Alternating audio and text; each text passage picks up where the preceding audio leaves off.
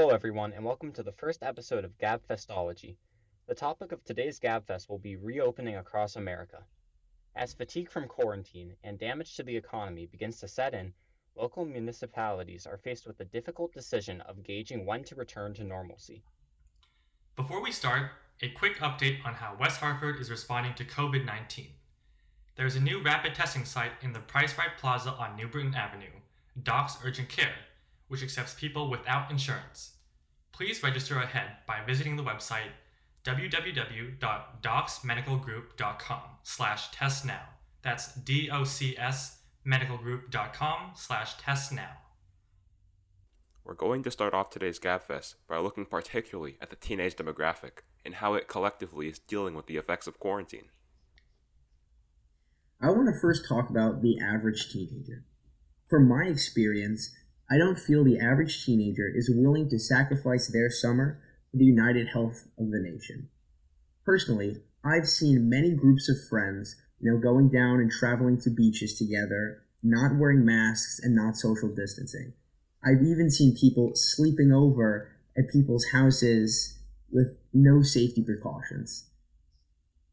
Yeah, I think it's a big problem, obviously, at our age particularly you can just go on Instagram. You can see the countless of beach posts, like you said, are people hanging out together um, and socializing. And obviously, that's a huge problem in terms of expanding the exposure of COVID 19 to different people. Absolutely. And I think that the repercussions for the teenagers not necessarily following all of the safety precautions will lead and have led to many elderly people getting sick as many teenagers have grandparents and it's easily spread um, through personal contact. And I think that's very dangerous, especially when we're looking at reopening the country. I agree completely, Jet. The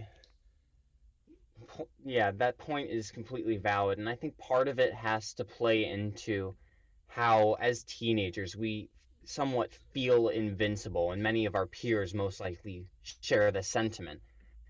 And COVID is very blown up by the media and other sources, so it may seem a bit bigger than the world. It might seem a bit out of touch, and the mentality may be, well, yes, it's a thing, I know it exists, but I'm not going to get it because everyone talks about it, but I've never heard of anyone in my immediate family getting it. And I think another important factor in this is that there's a lot of people that are asymptomatic that are passing this disease around to people around them in their family and to elderly people in particular.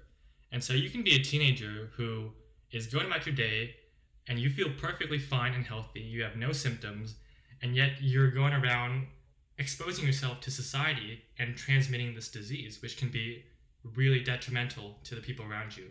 And I think a lot of people don't really pay attention to that fact. They just look at themselves and think, okay, I'm feeling fine, so yeah, I'm just going to go about my day. Yeah, that point was well brought up because a Yale study, like just now, like just today released, it said that around uh, just under 50% of COVID transmissions are done by pre-symptomatic, which are people who have it but aren't feeling the full effect of the symptoms, or asymptomatic people. And those are really the people who are who are passing these diseases on. So it's like people need to realize that while they might not overtly feel the effects of COVID 19, they still have to act like they have the virus and they have to act like they are transmissible if they really want to bring any sort of halt to the spread. I agree with all of those points, but I'm going to play devil's advocate. There are some people, as the average teenage mind has displayed, that they feel that the elderly should just stay inside and not come out, and that everybody else should be able to exercise their free will and you know resume daily activities. Uh, what do you guys think about that? Yeah, I actually have some facts to back that up. So in California, 32.8% of the cases of coronavirus contracted were from people between 18 to 34. And that was the biggest age range of people affected by coronavirus. And so you see that a lot of these elderly people are in fact staying at home. And it's the young people that are going out and partying and going to bars that are actually getting infected. Um, in a recent article published today by The Hill, um, Dr. Anthony Fauci said that the average case age has dropped by 15 years. So that means a lot of younger people are going about and living their lives normally now. And you can see the effect that's had on the number of cases with their age group. I agree completely. And that data makes perfect sense when you think about how that applies to the risk of the elderly populations because teenagers are the ones who are working jobs at grocery stores are the ones who are working jobs in retail. And because of that, any kind or a majority of goods that the elderly community would be looking for would have to interact with teens. And if teenage COVID rates are increasing, it's important to minimize that rather than just go for a mentality in which you say, the old people, this is their problem, not ours. Those are all very valid points, but playing devil's advocate again, there have been proposed ideas, um, and other countries have ad- uh, adopted this policy, such as Sweden, going for herd immunity. You know, the elderly would stay home, stay protected, that they like they have been doing, but the younger people would continue to, you know, resume daily activities in hopes that herd immunity will be achieved much sooner than a vaccine so the elderly can resume their activities. What do you guys think on that? I think that is very dangerous in such a large country as the United States. I mean, we have 300 million people in our country, and I don't know how much long it's going to take to establish herd immunity among all the citizens. Now, even if the elderly people stay home, they're still coming in contact, or they have to come in contact with some way with the rest of civilization, whether it's through going out and shopping for groceries, or even if it's, you know, us three going out and shopping for them like we've done through our grocery services. We're still coming in contact some way with them. And if we are going out in society and partying and getting in contact with other people, we could potentially be bringing this virus to the elderly people. That is obviously a terrible thing to do. It's also hard to bank on an idea of herd immunity that hasn't even been corroborated by most like health organizations. We don't know for sure that you cannot get coronavirus twice. It's right. like we and we don't know that you develop this immunity. Now our study of viruses in the past will have suggested suggest that. We we don't know 100%. So in the off chance that we can't develop this natural immunity to the virus, I think would be very dangerous to bank completely on that.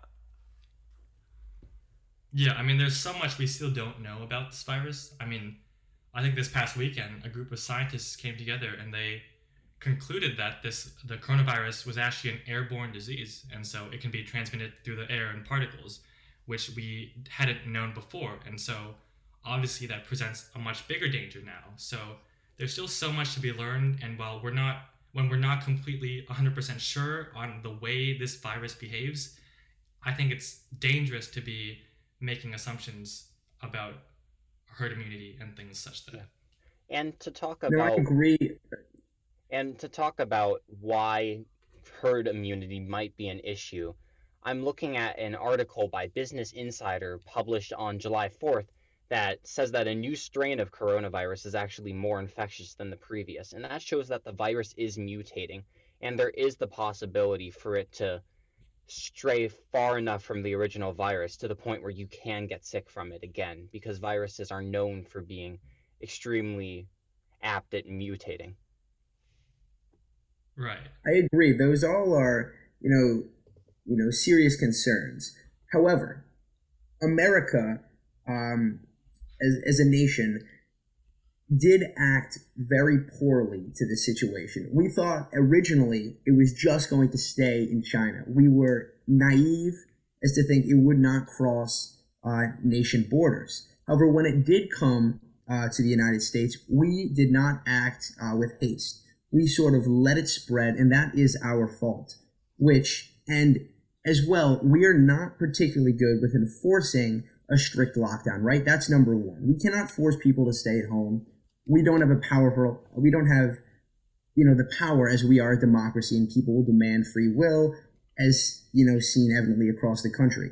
Number two, people in, in many states, um, such as Florida, California, right? People are not wearing masks outside. They can mandate it, sure, but it's not being done. People are going to the beaches, even in Connecticut, where our numbers are decreasing. People are not wearing masks. So that's number two. Number three, the only other option at this point that I see is that we have to keep the elderly protected at all costs, right? But we cannot force the younger generations to abide by these same rules. So, what is, how are we to proceed next?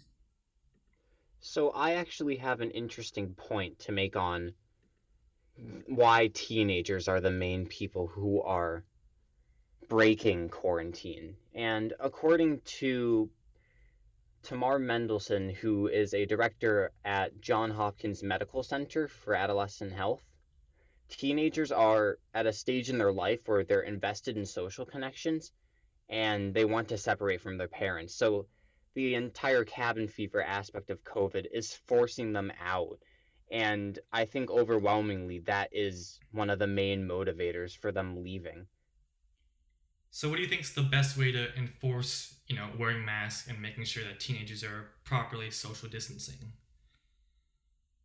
The way I think it needs to be enforced is, though this probably won't be the most effective, I think leaders in the local community, amongst families, and generally just in the media need to set a good example.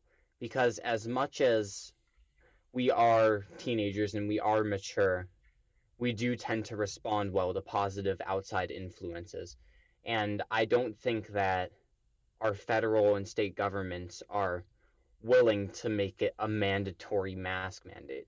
So I feel as if that's one of the best ways that we're getting teens to put a mask on their face when they go outside.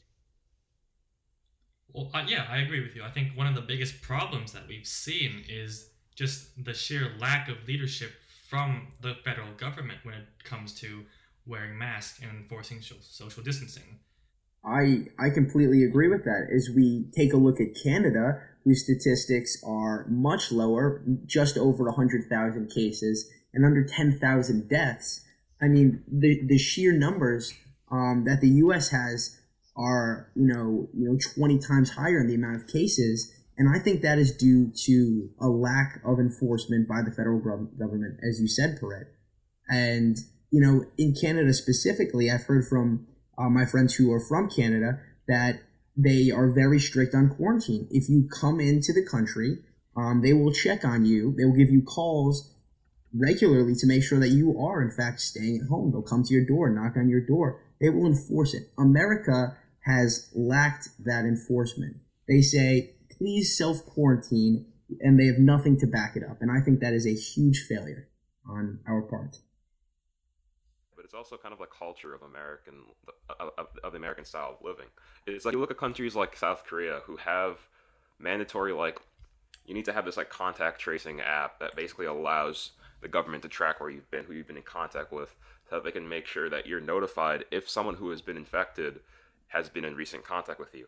I don't think Americans would shoot for that because Americans are going to cry uh, disruption of civil liberties when in fact it's just a step towards national health. So I think I'd also have to normalize the idea that we're kind of in this together and that you're going to have to relinquish some of your privacy if you want to uh, mount the most effective response. Mm-hmm.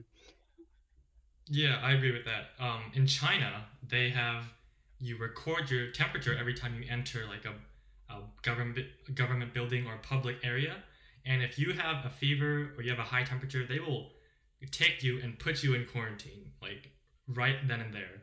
And so they were able to limit dramatically the amount of cases they had because they had this author- authoritarian way of dealing with these issues.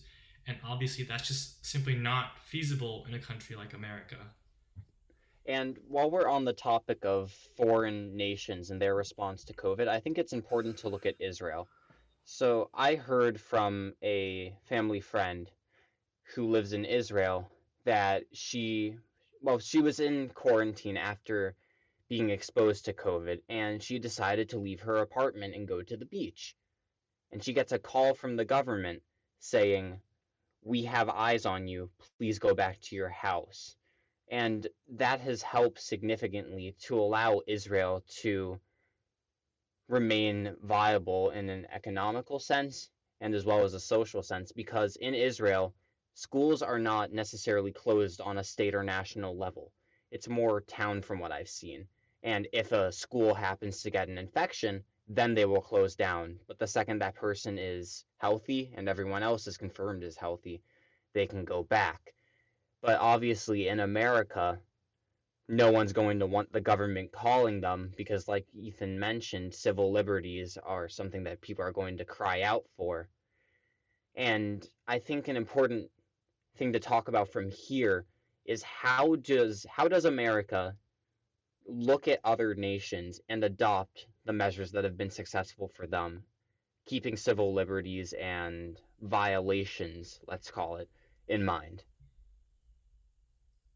Let me just clarify one thing, Ben. So, the Israeli government actually called your aunt to tell her to go back to her house and stay in quarantine?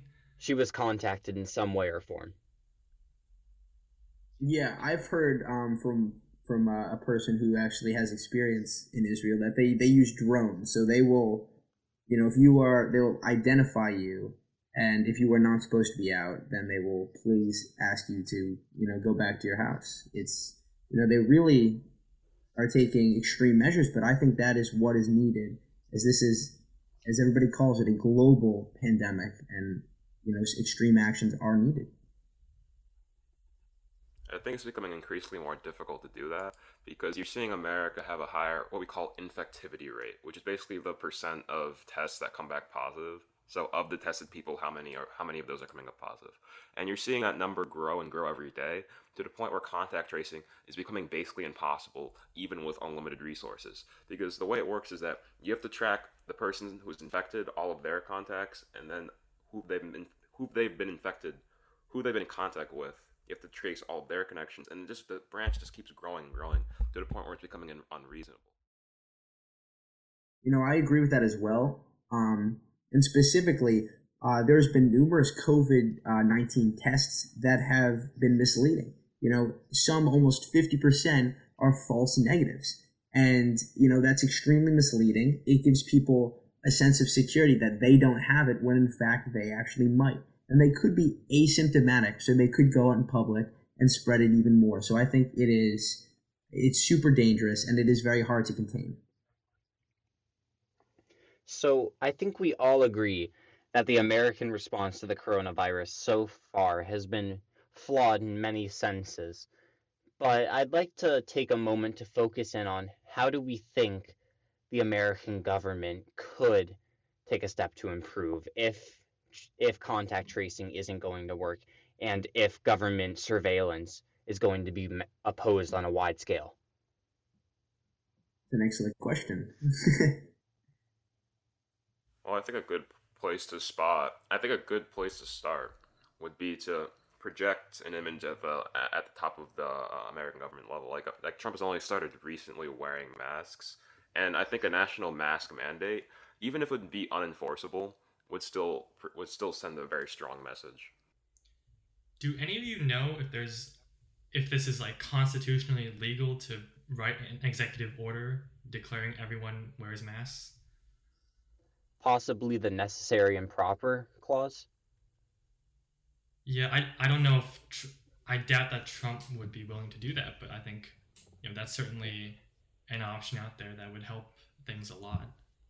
Yes, sadly, masks have been politicized in a way that's concerning because it doesn't matter if you're a Democrat or a Republican. You should be looking out for the health of yourself and your fellow Americans. And obviously, there could have been better marketing strategies for the usage of masks because you have, in a sense, you want to make it appeal to the person who's going to be doing it rather than saying, oh, I'm going to be protecting others make it seem like, oh, I'm going to protect myself. And whether the American government has to exaggerate and make it seem deadly or not, I think that would help to encourage people because usually if you don't care about the well-being of society, you're at least going to care if you survive.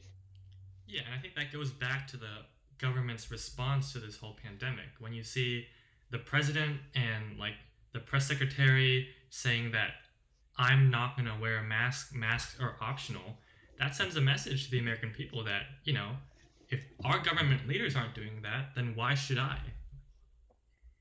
There's absolutely that kind of role model behavior.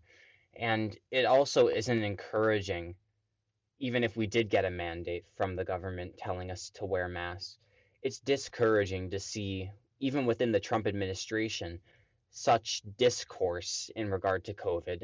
Some like if you compare Dr. Fauci saying that there have been no talks of lessening COVID testing to Trump's statement that he's ordered less COVID testing, that kind of discontinuity doesn't really place faith in the people giving that order. And I think that would also work against a national mandate order. I completely agree. I think there's such a divide in the federal government. And without this unity, I do not think that as a nation we can come and, you know, even put up a battle against COVID 19. I mean, comparatively around the world, America has done the worst in, you know, in, in trying to combat this virus. And I think that is definitely due to just a lack of leadership, a lack of structure in the federal government, and a lack of you know, just taking command um, of this issue. So that poses the question if not the government, who is going to act as a role model? Who is going to act as a force to try and better the situation of COVID in America? I think that's where outstanding citizens of America have to rise up and seize this opportunity and say, for the greater good of humanity, for the greater good of America as a united nation, we have to come together and put aside our personal, you know, just beliefs and wants and desires and say, you know, what can we do for our country? As, you know, our pre is one of the greatest, or a great president once said, uh, John F. Kennedy, he said, not, do not ask uh, what your country can do for you, but ask what you can do for your country. And I think we have to embody that quote and that mindset in order to combat this virus.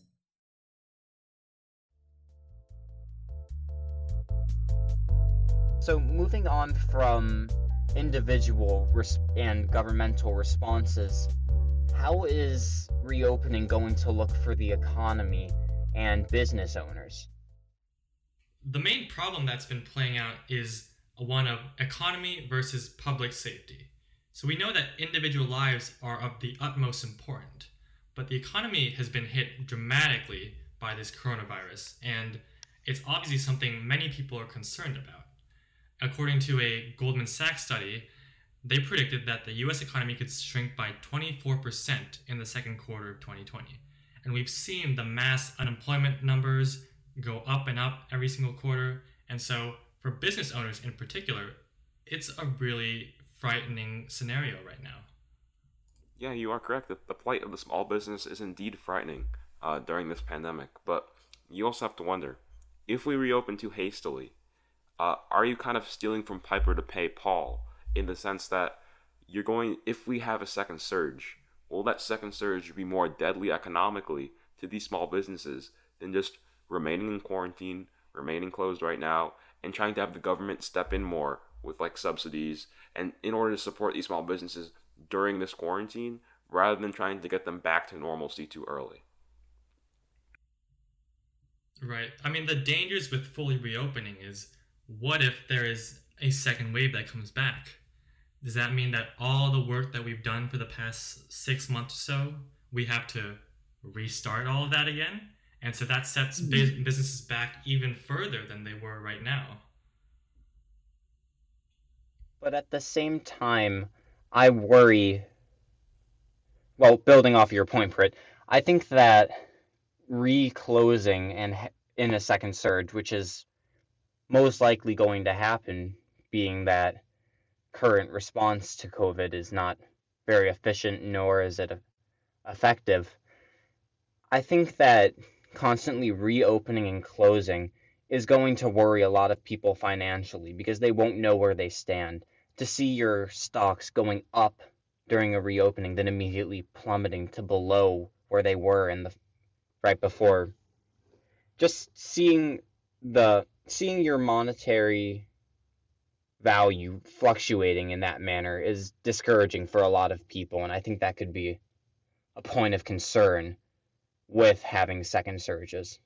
I agree. And I also want to bring up another point. I think, you know, small, private owned businesses, um, they're extremely fearful of their economic status. And the federal government has done uh, pretty much nothing to sort of comfort them in this uh, in this frightful state. They have not taken proper precautions and steps in order to uplift the the economy, stimulate it um, as much as they should have, um, and that again goes back to the lack of leadership and the, the division in the federal government.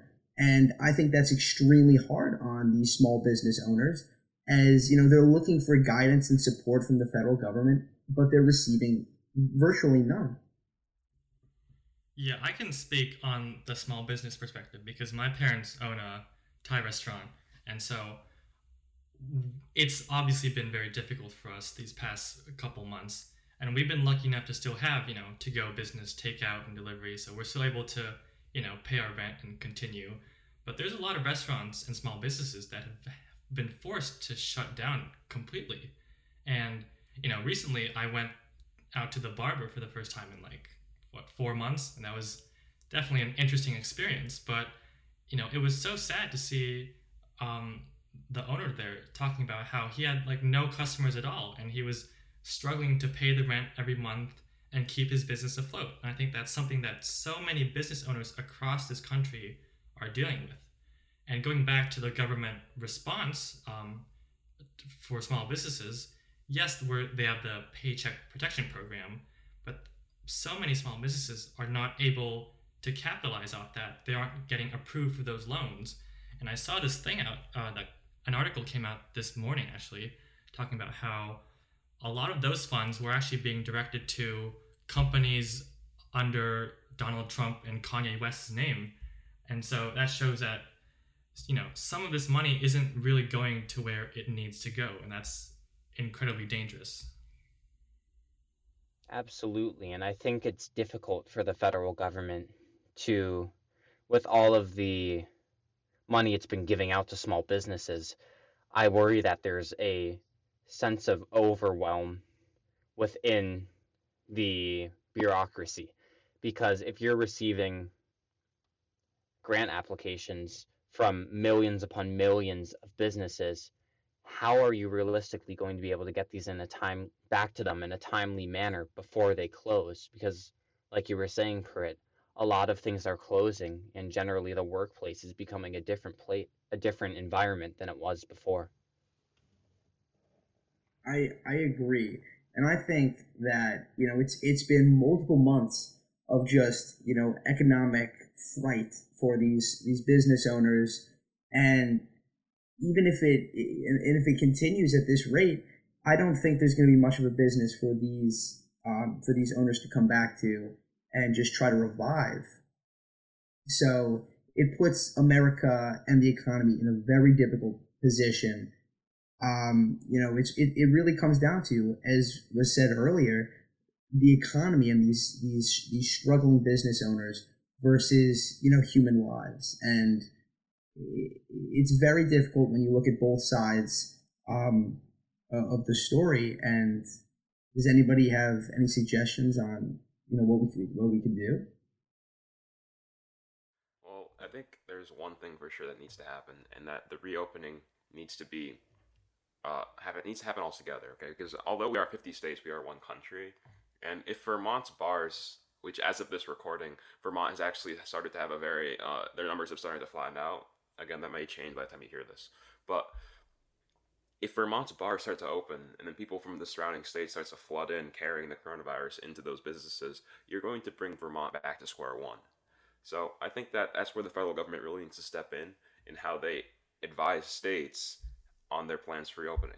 because if we don't really get it right the first time, the pain these small businesses are feeling is only going to multiply. So, assuming that we do start to improve, which I obviously hope we do for the sake of just the country as a whole, how does the workplace change permanently because of COVID? And how will certain industries, such as the restaurant industry, ha- adapt to this permanently? Because obviously, people are going to be skeptical of going into restaurants. People's carrying capacity is going to be lessened, and just the digital environment is becoming the norm. So, how do you guys think that will impact America in the long run? I mean, I I think it's going to have a great impact. Just like polio, people were fearful of going into a swimming pool, and I think that same mindset is going to be, um, you know, stuck with uh, in Americans for for a while after this. I think you know people are always going to be washing their hands. They're very conscious about health. Before you would sit at a at, and now you are very aware of what the the potential you know effects could be and could lead to. And I think specifically if you want to eat in at a restaurant, especially indoors, you are going to be wary because it's become our culture now. It you know takeout at the very at the at the very max almost. You know everybody is cooking at home. They're afraid to go out, and I don't think that's going to go away once COVID goes away. But as we're seeing a lot of people are disregarding such change. Like people, we, we're seeing a people is protesting the uses of ma- of masks, protesting some of the new institutions that businesses and companies have implemented from COVID. You know, I've I've seen thousands, or not thousands, I've seen several videos of people sitting down on the floor in businesses and saying like COVID is just not an issue. And I don't think we have the sense of unity that there might have been during the polio pandemic. That's true, and people are still anti vax today. Right. I mean, going back to the restaurant um, aspect, so I, I was out to dinner, um, I think yesterday with my parents, and I was dining indoors, and there was a lot of people in the restaurant, and they a lot of restaurants have done a good job with social distancing, keeping the tables apart and everything. But still, there's a lot of people packed into one small room, and especially if this is actually an airborne disease that can create a lot of risks. Um, I've also seen restaurants, you know, go against these safety guidelines, not having proper hand sanitizers out or accepting really large groups of people that they're technically not supposed to be accepting. You know, I saw a party of like 10 people dining together, which is against goes against the regulations. So I think a lot of these restaurants they may not be taking these guidelines as seriously as they should be, and that's a huge problem. I agree that's a huge problem, and I think uh, one of the reasons for this is because I don't think the average person knows the other side of the story, right? Personally, my dad is a doctor and he brings home tales from the hospital that are extremely frightening. You know, it is chaos in the medical, you know, field. And, you know, everybody is trying to put as much equipment and distance between, you know, infected patients as possible. And with the masks and the mask shortage and, you know, having to reuse your N95 which is unheard of before this pandemic, I think that it most people don't know that side of the story, which is why they are become lackadaisical uh, to most of the re- regulations, including businesses, because they only feel the economic stress.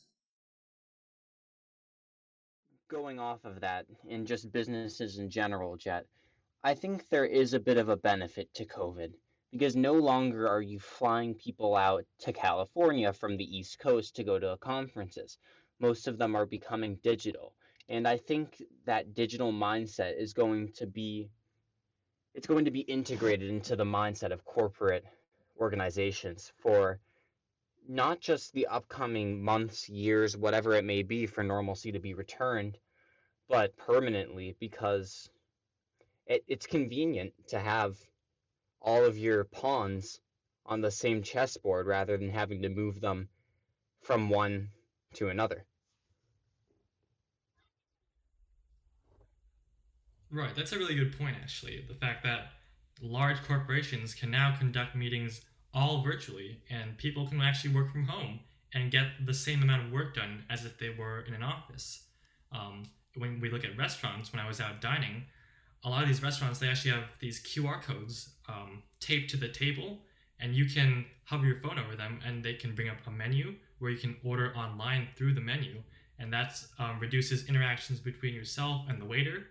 And also, when you pay, they'll bring over a bill with a QR code which you can scan, and you can check out online, put in your credit card through your phone, zero contact, and obviously that helps a lot with efficiency throughout the restaurant. So that can be a huge benefit also.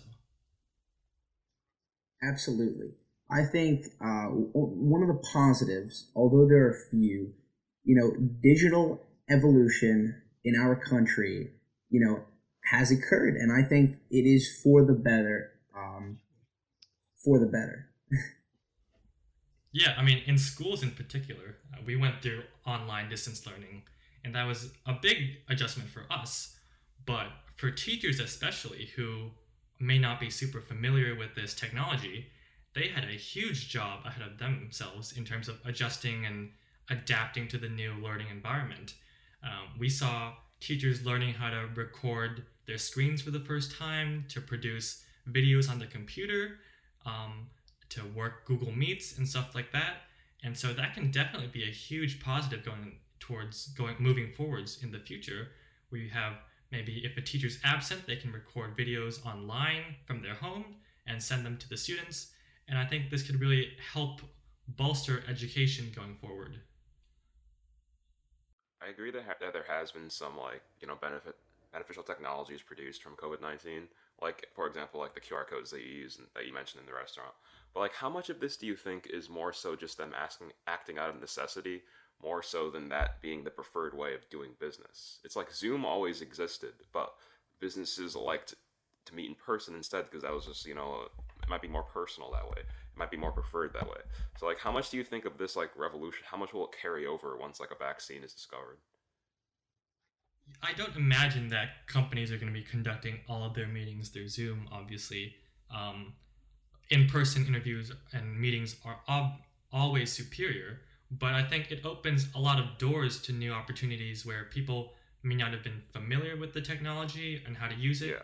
And so it just provides a good second option if it's needed. Yeah. Like people never people never thought that the TV would become a mass form of media and yet people use it today for their news. It's the same kind of argument.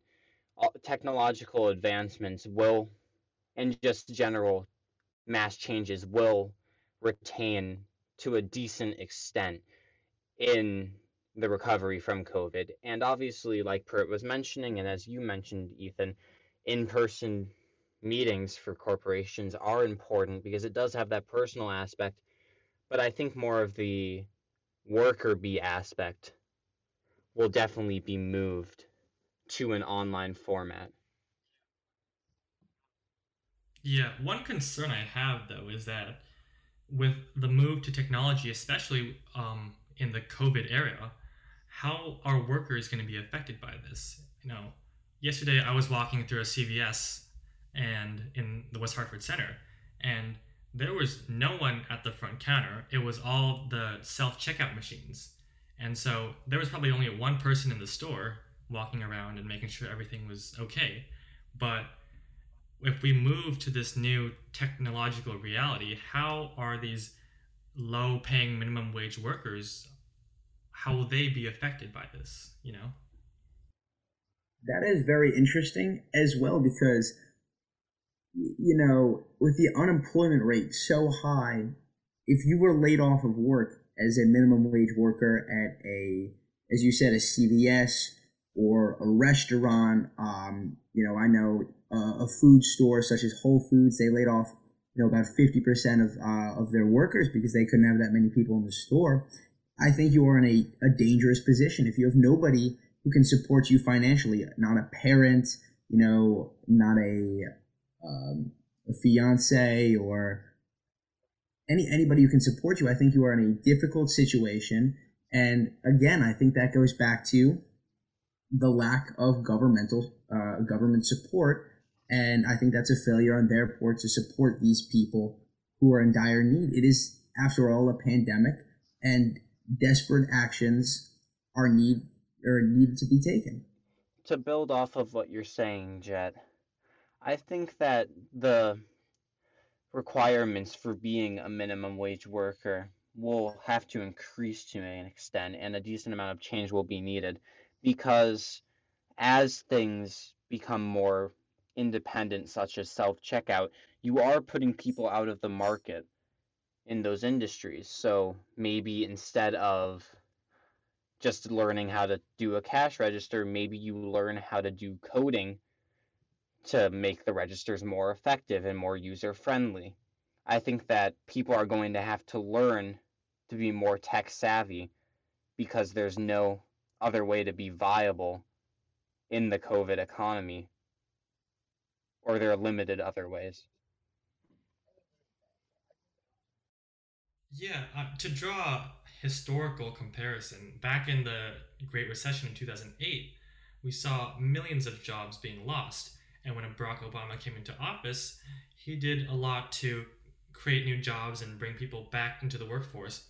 But we saw that so many of those jobs were lower paying jobs when the jobs lost were sort of middle class workers.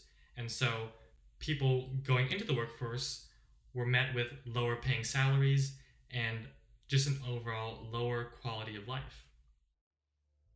Well, speaking of low wage workers, we should talk about how teenagers who happen to be a majority of that workforce are going to be impacted by current plans to reopen school.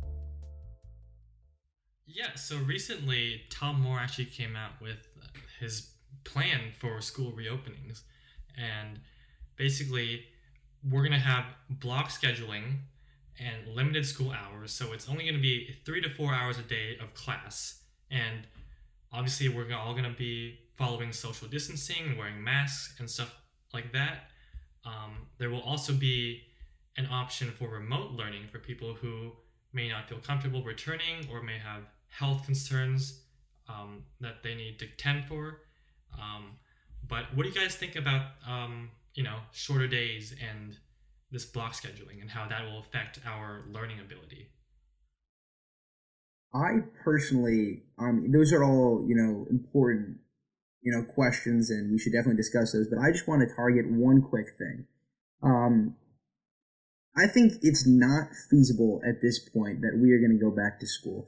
Now, this may be, you know, out there, but what happens when somebody gets sick? How are we going to keep track of who they have been in contact with? we're going to multiple different classes. You know, it's not like we're in elementary school and we have one class throughout the entire day. And we are going to be in contact with numerous people. Let's say one person gets sick, right? How are you going to quarantine them and find all the people they've been in contact with? What happens when another person gets sick? Let's say five people get sick. I think it's going to ultimately end with the school closing down again. And I think it is a bit hasty for Tom Moore to come out with an announcement saying that we are going to, you know, have all of these. I don't know. I think it is important to touch upon the dangers of that. I think that there will have to be some kind of contact tracing, whether it just be general temperature checks or having faith within the students and their families to keep themselves home when they show symptoms. But back to the point that Pert was making, just for the sake of time, since I think we're running a bit short here. When we do reopen, I think the effects of having shorter days and less classes in a day is going to be beneficial, but also detrimental in certain ways. Because from what I've been made aware, we are going to have less classes for less time during the day, but classes themselves are going to be longer as blocks than they would have been, let's say, last year in high school. And I feel as if that mimics more of what college would be like. And generally, that involves more personal time management because you aren't having classes all day, as we found with digital learning. And that much of it, I think, is beneficial and does help you train for your college experience, assuming that it remains the same in COVID.